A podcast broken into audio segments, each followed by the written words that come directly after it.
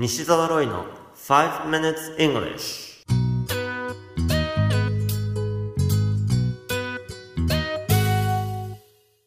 Hello everyone こんにちは。イングリッシュドクターの西澤ロイです。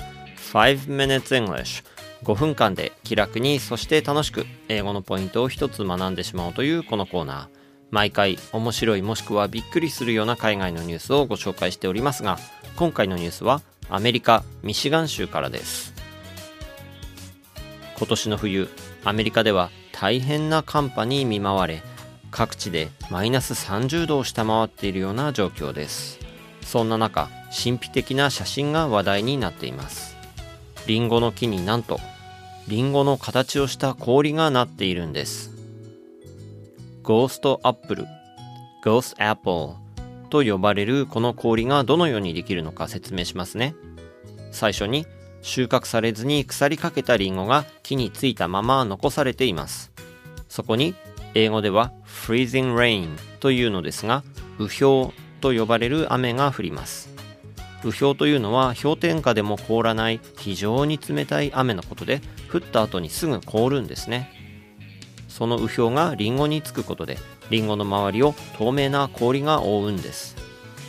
そしてちょっと科学のお話ですがリンゴの方が水よりも融点つまり凍る温度が低いんですね。ですから氷に覆われた中でリンゴは腐ってドロドロになって滑り落ちます。そうして周りの氷だけが残ることでゴーストアップルが生まれるんだそうです。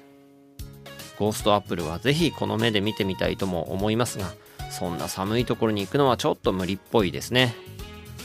このニュース記事の英語のタイトルは Another byproduct of this extreme cold Ghost apples Another byproduct of this extreme cold Ghost apples この極端な寒さが生んだもう一つの副産物ゴーストアップル CNN のニュース記事からご紹介しました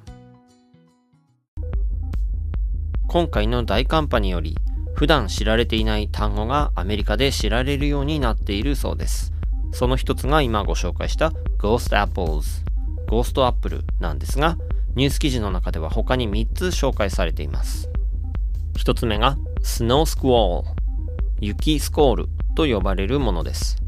スコールというと熱帯で一時的に激しく降る強い風を伴う豪雨のことですよね。その雪バージョンも存在するんですね。それがスノースクォール。なお発音はスコールではなくスクォールですのでご注意くださいね。二つ目の単語は steam fog 日本語では蒸気霧と呼ばれる霧の一種です。ミシガン州といえば五大湖の一つミシガン湖がありますが湖の水よりも気温がずっと低くなることで水面から湯気が立ち上るような感じで霧が発生するんですね。それを蒸気霧 steam fog というそうです。3つ目は frost quake quake という言葉から earthquake つまり地震のようなものを想像されるかもしれませんが今回の寒波で問題になっていたのは音なんです。水が氷になると膨張しますよね。地表に含まれた水が凍ったりすることで例えば岩が割れたりして爆発音のような音が聞こえたりまた家の天井裏からきしむような音が聞こえる現象が多発したそうです。それによって警察への通報が相次いだそうです。いろんな爆発音が気になった人もいるでしょうしそういう音が夜眠れないほどにうるさかったりしたケースもあるそうです。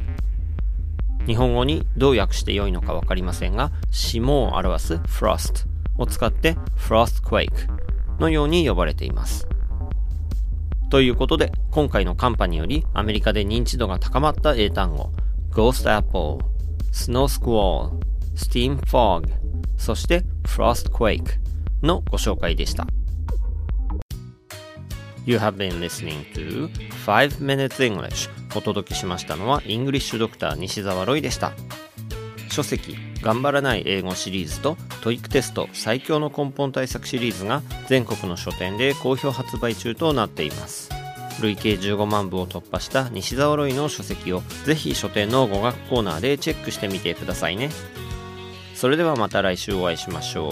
See you next week. Bye bye.